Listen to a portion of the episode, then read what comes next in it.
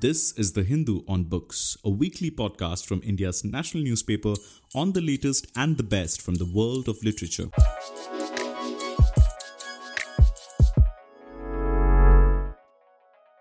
Hello and welcome to the Hindus Books Podcast. I'm Ananth Krishnan, your host for this episode. Today we are joined by Sanjaya Baru and Suhasini Haidar to talk about the new book, A New Cold War Henry Kissinger and the Rise of China Time to coincide with the 50th anniversary of Kissinger's historic 1971 visit to China, the book examines the many legacies of both the man and the visit, the legacies and consequences of his ideas, and the impact for China and US China relations, and more broadly, even for India and the world. We will be discussing all those issues today. The book is a collection of essays edited by Dr. Baru and Rahul Sharma. Dr. Baru was formerly the media advisor to former Prime Minister Manmohan Singh, director for geoeconomics and strategy at the International Institute of Strategic Studies, and a visiting professor at the Lee Kuan Yew School of Public Policy. Suhasini Haidar, who's also with us today, is among the authors of this collection, writing an essay about Kissinger and the rise of China from the South Asian perspective. Suhasini is the national editor and diplomatic affairs editor of The Hindu. Thank you both so much for joining us today. Thank you, Ananth. Thank you, Ananth.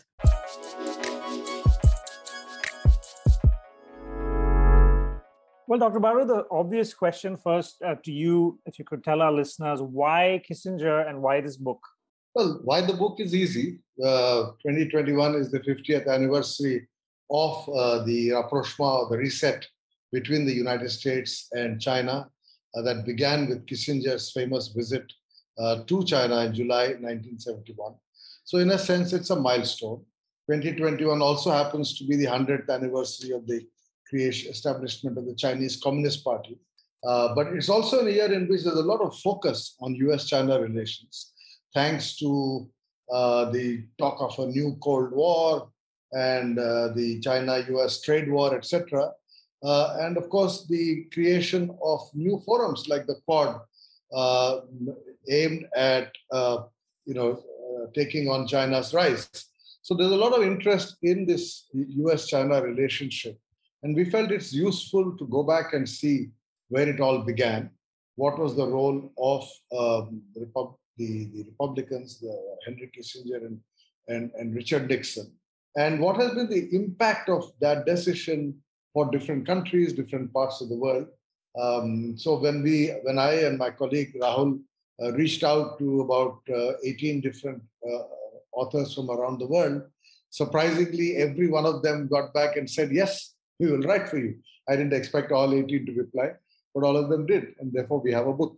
And Suhasini, uh, you are one of those 18. Uh, before we come to the book, uh, many of the issues, uh, very timely issues that it brings up, uh, in your view, how do you think Kissinger is generally seen today? Uh, obviously, he's been such a controversial figure, but as, as time has gone on, do you think in some strange way that is less so today than it was, say, 10 years ago? You know, of course, the balm of time heals many wounds. Uh, and that's the only reason one can assume that uh, Dr. Kissinger travels the world today as an international statesman. Uh, of course, he was given uh, the Nobel Prize. Uh, he was in India a couple of years ago, um, uh, received a very, very high powered reception by Prime Minister Narendra Modi and others. Uh, and his views on uh, uh, on China are still very respected.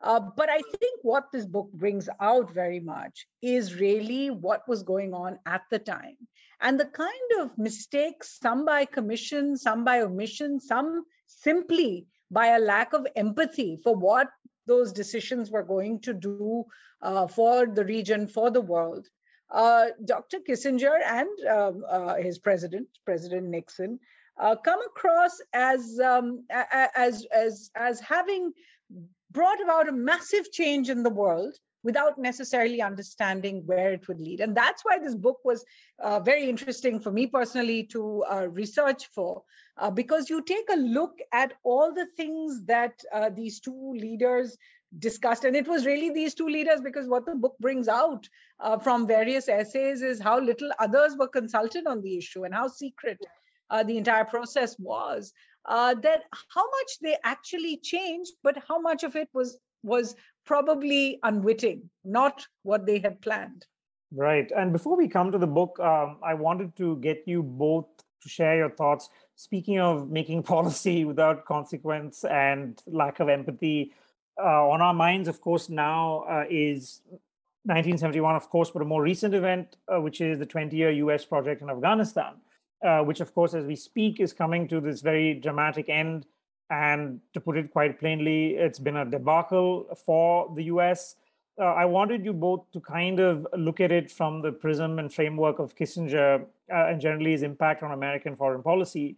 Uh, Dr. Baru, given that the fall of Kabul is being compared by some to the fall of Saigon, it's quite striking that Kissinger himself has been quite critical of uh, how the US has handled Afghanistan, not just the exit, but the last 20 years. He even wrote an essay on August 25th that the entire process, in, in one sense, this whole this liberal idea of transforming Afghanistan into a modern state with democratic institutions, elections, a constitution was doomed from the start. What did you make of his assessment of, of the last 20 years of, of America and Afghanistan? Well, first of all, Ananth, uh, Afghanistan uh, in, in, probably is the last uh, debacle or the last uh, tragic end of the uh, consequences of the first Cold War. Uh, you know, we have forgotten the first Cold War because it's almost 30 years since the Soviet Union disappeared and that Cold War officially ended. But the consequences of that Cold War are still with us. They are there in Korea, in the division of the Koreas. They are there in the, in the creation of Israel and the problems in Palestine. And of course, they were there in, in our neighborhood in Afghanistan. Afghanistan became what, what it has now become because of the Cold War. It was essentially a battleground between the Soviet Union and the United States. And uh, the Afghans, like many other parts of the world, uh, the people paid the price for this superpower rivalry. We are now entering a new phase where there is a different kind of superpower rivalry. Now, Mr. Kissinger was a false prophet of the first Cold War. I'm not particularly impressed by his attempt to become some kind of a prophet for the second Cold War. Uh, did he say what he wrote this week, this week in The Economist uh, to President Trump when President Trump reached out to the Taliban in Doha? I wonder. You know, if he did, then of course I'd have a little more regard for him. I have argued in my own chapter in my book uh, that Kissinger was a strategist, probably in the European kind of sense, uh, during the Cold War because for him everything was about the Soviet Union. But very quickly he became a lobbyist. And for the last 40 years, Henry Kissinger has essentially been a corporate lobbyist, uh, masquerading as, as a strategist. Um, so I, I, am not sure whether his uh, wisdom is that of uh, hindsight or whether there's some foresight in it. And Suhasini, what does this entire debacle in Afghanistan tell you about uh, the US establishment, of course, I'm sort of generalizing here, about their ability to kind of reflect on their own lessons, whether it's Vietnam or interventions elsewhere. What does it tell you about uh, their ability to, to reflect and correct? Well, you know, this is uh, one of the areas that perhaps has not been looked at very closely. And uh, as a part of my research, I did uh, allude a, a, little bit to this aspect that if, as Dr. Baru points out, the complete focus was on how to counter the Soviet Union, uh, how to deal with the Cold War and win it convincingly. Then one of the components of that was, of course, the outreach to China. But subsequently, it was the idea that built in Washington that somehow the answer to communism was going to be uh, a kind of uh, regenerated uh, and uh, politicized and uh, armed and trained Islamic radicalism. So uh, the, the, the, the seeds, if you like, of what the US eventually did in Afghanistan, but in, in other countries as well, where uh, Islamist fundamentalist terror groups have often found common chord with the US, with the allies of the US like Saudi Arabia, simply because there was this uh, overweening need to counter communism as an ideology uh, and then the results of that that followed. So obviously, it does seem a little overdone and overworn to continuously blame the US for all that's happened in Afghanistan because so many players have played malign interests, have played uh, a role that has been against uh, the interests of the Afghan people. But the beginnings of this thought uh, really do go back to the 1970s when the US began to encourage uh, a kind of fundamentalism as uh, as an answer to uh, uh, to communism, but also the idea of arming and training uh, these these these mujahideen, if you like, in Afghanistan, and later, you know, the fact that the Taliban had recourse to American sing, Stinger missiles and much more training that was facilitated by Pakistan with American support um, that is essentially the, the, the underpinnings of what we see today in Afghanistan. And if the Taliban as a force has never gone away, uh, it is perhaps also because somewhere there the United States has not been, uh, um, uh, shall we say, it has not shunned the idea that you cannot uh, uh, shun the idea of using religion and religious fervor uh, and giving it a hard edge with with weaponry uh, uh, in in order to achieve its ends. Uh, um, so, I, as I said, I, I I I think that there were many thought processes going on, but if there is a common thread in what we see today in Afghanistan and what we saw in, at that time as the outreach to China, the rise of China, the openings to China, uh, it was this that you wanted to counter uh, this idea of Soviet communism in whatever way possible, and sometimes uh, uh, without caring about the, the effects of it. You wonder, Dr. Baru, uh, is the US headed in a similar path now with, with its focus on China? You've titled this book New Cold War. In your view, how much of this ideological element that you had in the first Cold War do you see uh, in the current state of US China relations? Why do you call this a Cold War? It was something I wanted to ask you. Uh, I thought that there was an interesting argument in the chapter by Kishore Mahbubani, uh, who makes the point that it's curious that the US is increasingly framing its competition with China in ideological terms. But he makes the argument uh, that that's not how many other democracies see it. And he points to India and Indonesia, who don't seem as threatened by China's values, by China's model as the US does. Well, first of all, as far as the title of the book is concerned, uh, you know, we were grappling with the title till Blinken met um, his counterpart in uh, Alaska, I think. Um, and then the entire Western media uh, declared that a second Cold War had begun, a new Cold War had begun, um, which you know may have been an exaggerated, kind of typical media kind of headline. But then at that moment, my publisher said, ah, let's go with this title, uh, The New Cold War. So, you know, it's, it's a catchy title. And uh, one thing I've learned for writing books is that you have to listen to your publisher when it comes to title of the book. Content is yours, the title is often theirs. but having said that, I think, you know, the real issue, and taking forward some of what Suhasini has said just now, you see, the, the um, the, in its obsession to finish off the Soviet Union, the United States uh, allowed the rise of China or facilitated the rise of China, as well as the rise of jihadi uh, or Islamic radicalism. These were the two weapons the United States used uh, in its battle against China in the first Cold War, uh, uh, Soviet Union in the in, in the original Cold War, and we were the victims of both. Now, the fundamental change in Indo US relationship that was facilitated by the approach taken both by Prime Minister Atal Bihari Vajpayee and Prime Minister Manmohan Singh, uh, the new dialogue, the security strategic dialogue between India and, and the US, uh, was based on the premise that the US recognizes that both Islamic radicalism and the rise of China are as much a challenge for the US as they are for India. That was the foundational premise of the Indo US nuclear deal, of the Indo US strategic relationship that began with Vajpayee and ended with Manmohan Singh. Now, given that background, what are we seeing today? We are certainly seeing a closer cooperation between the US and India as far as China is concerned. But, but the concern that I have, which I've expressed in a recent column, is that has the US, in its Afghanistan decision, unleashed or once again Islamic radicalism in the region that will hurt me, that will hurt India. In other words, you know, will India have, have India's interest been taken into account or not? And is the US-India partnership only about dealing with China? I mean, the whole obsession with Indo-Pacific, which is supposed to begin with the Andaman Islands and you know go on to the South China Sea, and, and you know the Indo-Pacific, they don't talk about uh, the Western, um, you know, uh, Indian Ocean and uh, the Arabian Sea.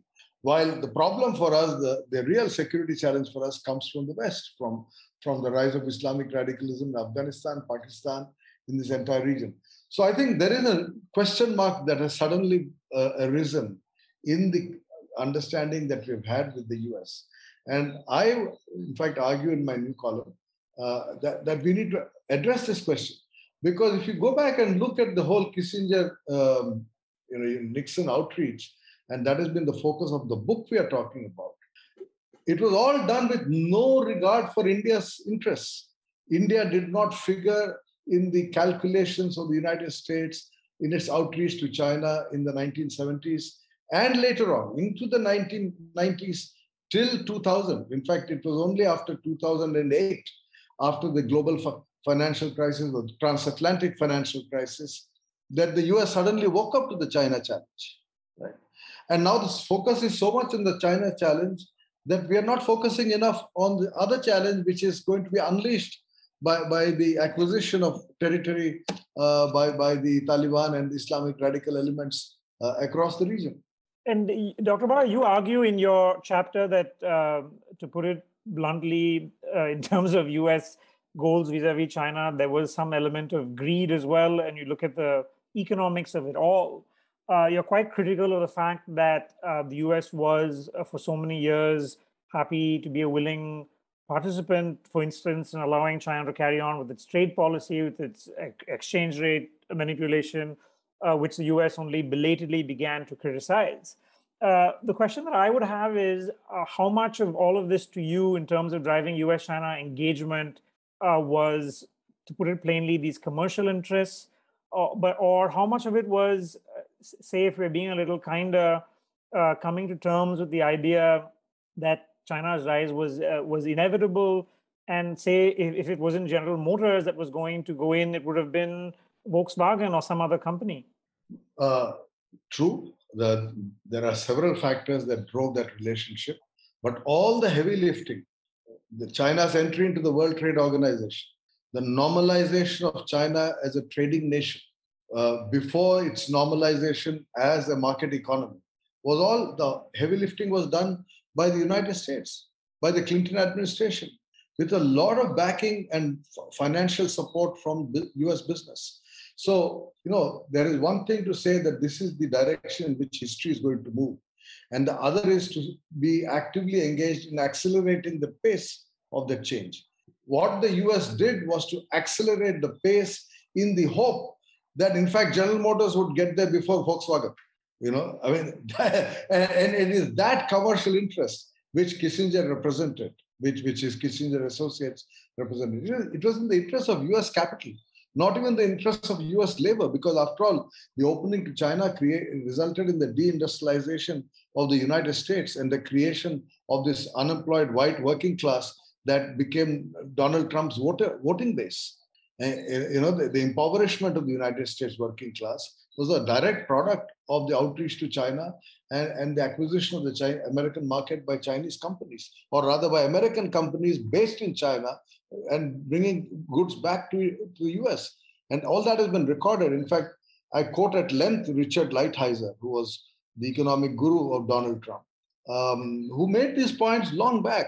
And the problem from me, and I look at all of these issues as an Indian, I, I don't claim to be anything beyond being an Indian and my concern about these issues, uh, is that I, I, the India was the collateral, uh, you know, bore the collateral damage of a lot of these policies, including the Ch- China trade war. I mean, GSP was taken away from India. Your problem is with China, but you decide to hurt India. I mean, this was ridiculous. You know. Uh, coming closer to home, uh, Suhasini, in your chapter, you look at South Asia uh, and you begin by saying things would have turned out differently if it wasn't Pakistan that ended up as this cru- crucial avenue uh, to to Kissinger's attempts to to engage with China early on. Uh, can you speak to us a little bit uh, about the South Asian perspective? Uh, Dr. Baru, of course, mentioned a broader picture of how India often was collateral in, in some of in some of the ways they which in which they engage with China this uh, speaks a little bit to what I was saying about the, you know, the unwitting kind of consequences of so much. Um, for example, I make the point that if it had not been Pakistan and the US was pursuing the idea of opening, uh, making an opening with China, with other countries like uh, Poland, like France, uh, like Romania. Uh, the funny thing was with Romania, they actually sent the same messages that they sent through China.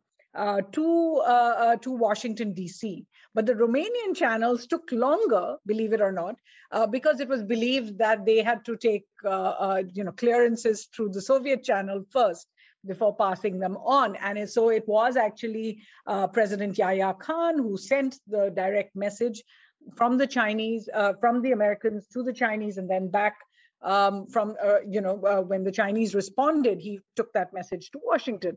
Um, and it was because Pakistan became such a crucial linchpin for America, because it wasn't just as a message bearer, but for Kissinger's uh, famous meeting, and in fact, a, a, a, a subsequent visit as well, um, where he went to Pakistan, feigned an illness. President Yahya Khan uh, famously, you know, escorted him out of the banquet, and then he got on a flight which was waiting for him, flew to Beijing for those meetings uh, of two days with the Chinese leadership. That set the ball rolling. Uh, and because the US was so focused on this opening to China, we see what eventually became one of the greatest tragedies that when uh, it came to Pakistan's uh, atrocities in uh, what was then East Pakistan, uh, when it came to the kind of, um, you know, the Operation Searchlight that had already begun in April 1971, uh, the, the kind of neglect of Bangladesh or uh, East Pakistan at the time during the cyclone, the US's uh, response to that was so strongly that it was on Pakistan's side. And in fact, I, I speak about this very famous memo in which Kissinger writes to Nixon saying, What would you like to do when it comes to uh, Pakistan and what is uh, emerging as India's support to the rebels there in, um, in uh, Bangladesh? Uh, and, uh, uh, you know, he gave him three suggestions. He said, A, you could support Pakistan unequivocally, um, you could support Pakistan in terms of uh, excuse me, in terms of uh, uh, you know humanitarian assistance, other assistance. You could maintain some kind of neutrality, which Kissinger feels would just help India win the war. Uh, or you could help Pakistan end the conflict. Those were the words, uh, which meant that you know you actually support Pakistan in that. And and Kissinger's response was option C, and then he writes in his own hands to all hands, do not squeeze Yahya at this time. What did at this time refer to? It referred to the fact that they were so close to a deal with China. So that becomes the beginnings of uh, you know, uh, the US's uh, focus on China that allowed it to not look at what else happened. And of course, other events followed. You know, the Indo-Soviet uh, treaty, for example, followed just a few months later. The creation of Bangladesh happened. Um, we also saw, in, in a certain sense, India becoming an un, uh, uh unrivaled uh, sort of force in South Asia at the time. Uh, because I write about how Nepal, for example, Nepali commentators said that if at the time of the 1971 war, India was able to do this without being uh, challenged by any of the other global powers, then clearly in South Asia, India now retains a certain uh, space. And then finally, as Dr. Baru said, this then led for South Asia to a whole new situation with China, the rise of China, the kind of um, exceptions made for China, its presence at the WTO, allowing its economy to grow, perhaps looking away uh, during China's more hegemonistic moves. Uh, and then finally coming to terms with the fact that now the new uh, the new Russia, if you like, is China for the United States. All of that has had such an impact on uh, uh, South Asia, and this is something I know, Ananth, you cover a lot of when it comes to how China has approached South Asia, and today is in a position where it has stronger ties with most of India's neighbors. Um, uh, and it has more trade with India's neighbors. It has more of an influence in many respects. Uh, it has even formed some kind of a poverty alleviation grouping that includes most of India's neighbors, but not India itself. Uh, so one could argue that all of this accrues back to that time in 1971, and which is why it's so important to study this period of history. The final word to you, Dr. Baru. What I really enjoyed about this book, uh, though it's ostensibly about 1971, it's really timely. Uh, there's so much in there. I think uh, whether you're interested in foreign affairs or a policymaker in terms of lessons we can reflect on. Uh, I would like to ask you when we are now at a moment where we're looking at closer India-US relations, looking at the Quad that you mentioned, we're looking at US-China ties on a downward spiral. Uh, do you think this era is here to stay, or would you share the caution of one of your authors, uh, Kanti Bajpai, who makes a case that you know this U.S. fascination for China in many ways, uh, this idea of a G2, it may go away, but in many ways it may lurk below the surface, waiting to come back in some other form. Oh, so what would you say uh, would be perhaps maybe warnings that India should keep at the back of its mind at this current moment?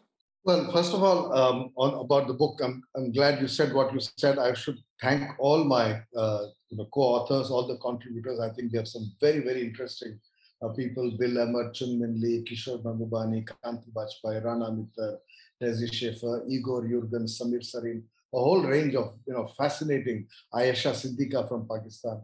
So I would really uh, say that the book's strength lies in the range of opinions of very, very uh, talented people. But on the specific question you asked, Ananth, you know, um, the United States and China have a relationship that is in many ways fundamentally different from US relationship with most other countries. It goes back a long way, you know, it goes back a very, very long way. Uh, New York has a Chinatown, San Francisco has a Chinatown. I mean, you know, Ch- China has been part of American culture for a long time. Uh, so the fascination for China that Americans have had and the fascination for America that Chinese have had, I have seen it myself, you know, at very close quarters while visiting the US and while visiting China. So as an Indian, I would never uh, you know, rule out the possibility of a reconciliation. Um, and, and the Chinese are very clever. Uh, they, they could well do things that please the Americans as, you know, as we go forward. So I think that is something India should always be alive to. But I think the most promising development uh, today is really the Quad, because the Quad has in it not just the United States, but it has Japan and Australia, which are as worried, uh, if not more, about China's rise and its influence in the region as we are. And therefore, even if the G2 at some point were to happen, uh, the, I don't think Japan and Australia uh, would feel any more comfortable than India uh, with such a powerful China in the neighborhood. So I think the Quad is an extremely important development. It requires more fleshing out. The Quad to be worried only about COVID and climate change. One is a near-term challenge, the other is a long-distance challenge. I think we need to develop a larger economic agenda in the Quad, which is, I believe, what the Quad is trying to address. And I think that is uh, one positive development that has come out. I, of course, have long believed that a country that with, with which India should have much closer relations is Japan. Uh, Japan is uh, important for India for a variety of reasons. And therefore, I'm hoping that as we go forward, those relationships will crystallize. The book is The New Cold War Henry Kissinger and the Rise of China. Sanjaya Baru and Suhasini Haidar. Thank you both so much for joining the Hindu on Books podcast. Thank you. Thank you. Thank you, Ananth. It's nice to be on the podcast in a different role. Hopefully, you'll come back again, Suhasini, uh, on the Books podcast as an author. We look forward to having you back. And Dr. Baru, as always, a pleasure to talk to you. Thank you so much. Thank you. Thank you to you.